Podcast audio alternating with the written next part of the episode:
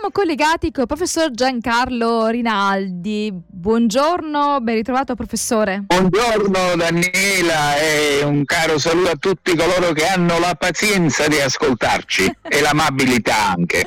E con la pazienza e che, che abbiano il desiderio no, di ascoltarci perché possono eh, riflettere attraverso quello che noi proponiamo e soprattutto possono interagire con noi, potrebbero anche farci delle domande o richiederci degli argomenti. Certo, certo. Quindi è quello io, che auspichiamo. Quindi io dico, voglio citare, voglio diciamo dare il nostro numero per i messaggi, quindi 348 222 72 94. Quindi se avete qualche domanda, qualche richiesta, potete mandarci un messaggino Telegram o WhatsApp. Professore, apriamo un nuovo capitolo no, di questa nostra storia del cristianesimo eh, che ci ha visti insieme per diverse puntate, per diversi mesi e mm, mi piacerebbe poter andare a quelle che sono le parole di Gesù contenute in Matteo 5 in Matteo 5 lo conosciamo come il, diciamo, il capitolo che ci parla no, delle beatitudini, quel discorso sul monte fatto da Gesù, ma fece tanti altri discorsi eh, in quell'occasione, quindi non solo le beatitudini. Fra le altre cose, ehm, Gesù disse, fece delle affermazioni che potrebbero essere mh, forse fraintese. Eh, vado al verso 21 del capitolo 5 dove Gesù dice voi avete udito che fu detto agli antichi non uccidere e chiunque ucciderà sarà sottoposto al giudizio. Ma io vi dico chiunque si addira contro suo fratello senza motivo sarà sottoposto al giudizio e chi avrà detto al proprio fratello raca sarà sottoposto al sinedrio e, gli, e, e, e egli, eh, e chi gli avrà detto stolto sarà sottoposto al fuoco della genna. Allora eh, questo è stato detto avete sentito dire ma io vi dico potrebbe sembrare una rottura che Gesù vuole fare con ciò che è stato detto eh, nell'Antico Testamento, no? eh, ma non credo che sia questa la, diciamo, il, la motivazione che porta Gesù a usare queste parole. Insomma, che vuol dire? Ecco, è stato detto, ma io vi dico. Perché era stato detto e ora Gesù cambia? È cambiato, è cambiato Dio? Allora, intanto Dio non è cambiato perché se partiamo da una prospettiva, diciamo, monoteistica non può cambiare. Magari è cambiata la nostra sensibilità e la nostra maturità con la quale eh, ci raffiguriamo l'atteggiamento di Dio. Ma bisogna fare una premessa. Eh, la figura di Gesù è stata nei secoli letta quasi come antitetica al giudaismo e il primo a percorrere questa strada è stato un teologo del secondo secolo d.C. che si chiamava Marcione. E lui ha scritto un libro dal titolo Le Antitesi dove denunciava appunto questi aspetti contraddittori o apparentemente contraddittori tra l'antica e la nuova economia e ne concludeva eh, radicalmente che si trattava di due religioni diverse. Che cosa è successo? È successo che se prendiamo sul serio il racconto degli atti degli apostoli, ed io lo prendo sul serio perché mi sembra che dia notizie attendibili, rileviamo che la missione dei credenti in Gesù presso i loro connazionali giudei fu pressoché un fallimento. Per cui Paolo, primo e più antico tra i missionari e gli apostoli, dopo poche esperienze ha dovuto trasformarsi nell'apostolo delle genti, cioè dei pagani. Ora il Nuovo Testamento eh, ci restituisce la fotografia di una comunità di credenti in Gesù che ha già consumato il suo divorzio dalla sinagoga. Però si tratta di un divorzio delle organizzazioni perché l'universo mentale di Gesù, di Paolo, di tutto il Nuovo Testamento è il medesimo di quello giudaico. Ora, nel farisaismo, nel fariseismo dell'epoca c'era un atteggiamento di spiritualizzazione della legge che poi si sarebbe accentuato dopo la distruzione del Tempio di Gerusalemme, quando i sacrifici sarebbero stati impediti e quindi tutta la pietà eh, doveva essere incentrata sull'etica. Gesù si mette in questa tradizione ed è per questo che la più attendibile e moderna ricerca di Gesù lo inserisce nel seno del giudaismo. Eh, Gesù non abroga in tutto la legislazione antica, ma ne fornisce una interpretazione diversa in chiave spiritualizzante.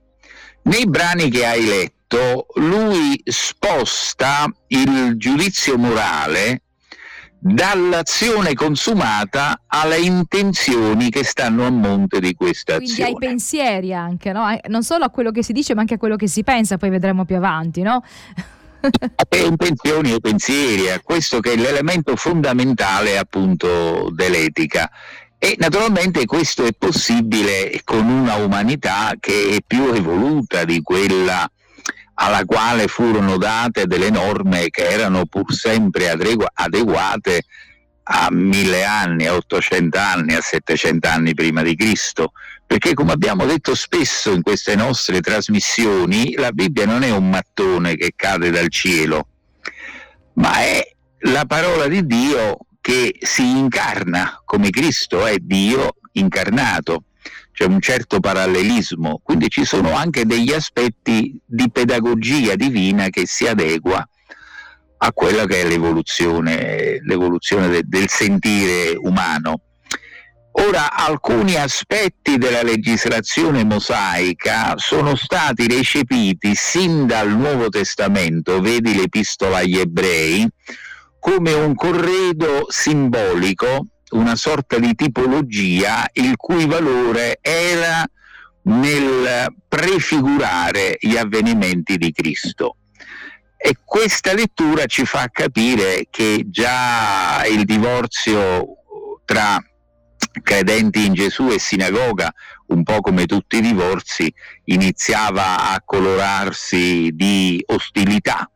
E purtroppo i cristiani eh, videro fiorire una letteratura adversus judeos perché ci fu una polemica per parecchi e parecchi secoli diciamo che questa polemica forse è finita solo pochi anni or sono e noi ce, ricordiamo, ce la ricordiamo e, e, quindi questo stavo dicendo una le, sì, la Chiesa antica si pone il problema di cosa fare con gli scritti dell'Antico Testamento perché in effetti non solo era avvenuto il divorzio con la sinagoga, ma c'era addirittura un conflitto aperto tra cristiani e giudei.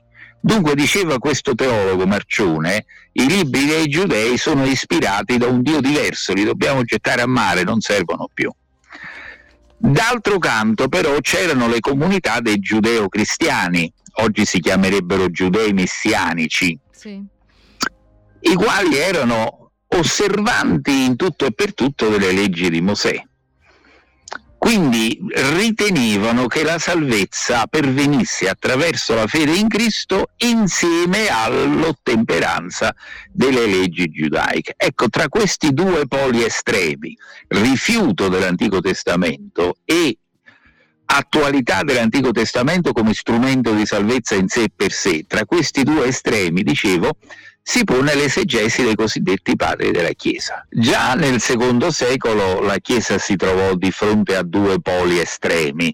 Da un lato il rifiuto dell'Antico Testamento in quanto contraddittorio con lo spirito del Nuovo e dall'altro polo invece l'accettazione dell'Antico Testamento e dei rituali e delle leggi che si contenevano in quanto strumenti di salvezza, cioè salvezza anche attraverso l'osservanza, grazie all'osservanza della legge di Israele. Ecco, tra questi due poli i cosiddetti padri della Chiesa, cioè i teologi che poi hanno dettato la linea dottrinale, e scelsero una via mediana di accettare il corpus degli scritti del cosiddetto Antico Testamento ad una condizione molto chiara, che se ne desse una interpretazione cristologica. E già l'abbiamo tutto ciò nell'Epistola agli Ebrei, che rievoca istituti dell'Israele antico, ma li interpreta come dei tipi, cioè delle prefigurazioni di una economia nuova che è l'economia inaugurata da Gesù. Allora, per attualizzare il discorso e semplificarlo al massimo, il punto è molto chiaro. Quel complesso di osservanze date da Mosè e definitesi nella storia di Israele costituiscono uno strumento di salvezza cioè la loro osservanza ci serve ad essere grati a Dio, accettati a Dio? Ecco, a questa risposta il messaggio del Vangelo, a questa domanda il messaggio del Vangelo dice no, perché la salvezza è per fede. Sicuramente quel complesso di leggi fu dato a beneficio dell'Israele dell'epoca.